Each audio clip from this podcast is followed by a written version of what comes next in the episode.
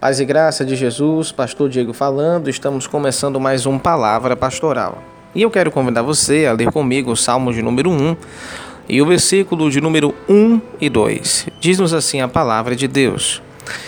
Bem-aventurado o homem que não anda no conselho dos ímpios, não se detém no caminho dos pecadores e nem se assenta na roda dos escarnecedores. Antes tem o seu prazer na lei do Senhor e na sua lei medita de dia e de noite. Esse texto que hoje eu quero meditar com você para semear e plantar a palavra de Deus para a sua meditação, tem como justamente um dos textos onde nós temos maior base e apoio para incentivar a cada crente a viver uma vida de constante meditação na palavra de Deus. Mas não adianta muito nós termos a ideia sobre que a palavra nos ensina sobre meditar, sem primeiro pensar sobre a própria ideia do que é meditar. E o que é meditar? Meditar é pensar continuamente, é pensar por todas as formas possíveis de aprendizado que eu posso adquirir acerca daquele pensamento. É pensar, repensar e pensar de novo.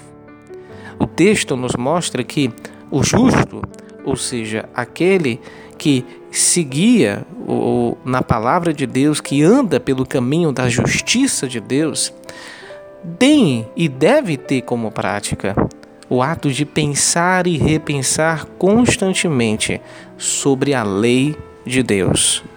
E a lei de Deus, para muitos é, que não o conhecem, pode ser interpretada como uma espécie de prisão, de cerca que nos oprime, que nos prende, que nos limita, fazendo com que muitas vezes a vida cristã pareça ser algo, uma, uma, uma prisão moral feita pela religião. Mas quem vive a palavra de Deus sabe que a palavra ela não é uma cerca que me prende. A palavra é uma cerca que me protege ela não prende a minha liberdade, ela me protege do mal que pode me afetar. O justo é aquele que está constantemente então, pensando e repensando, e veja que não tem horário para isso, é de dia e de noite.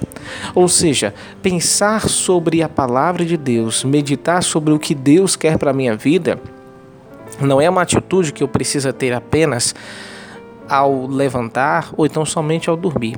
É todo e, todo e qualquer momento. E é isso que eu quero convidar você para que a gente possa sempre criar essa cultura. Meditar sobre a palavra de Deus também não implica ser somente em um culto. Não implica somente ser uma reunião pública da igreja ou uma reunião caseira. Pensar sobre a palavra de Deus é uma prática ser feita a qualquer hora e qualquer lugar. Refletir sobre as direções de Deus, refletir sobre aquilo que Deus tem para trazer sobre a minha vida. Então, é, a nossa intenção é que você adquira esse costume de não se limitar a pensar sobre a palavra em momentos específicos. Pense sobre a palavra de Deus o tempo todo e em todo o tempo.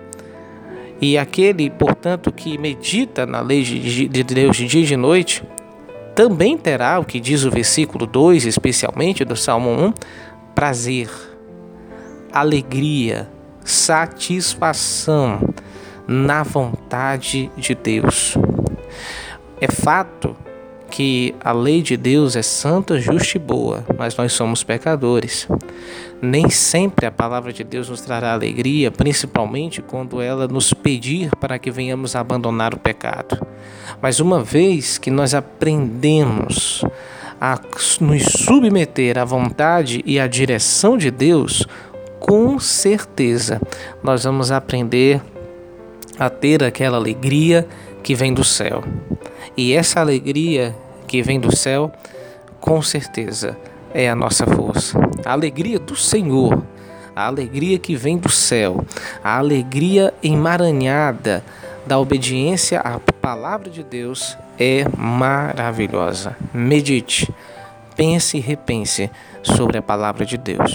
Que Deus te abençoe em nome de Jesus e até o nosso próximo encontro.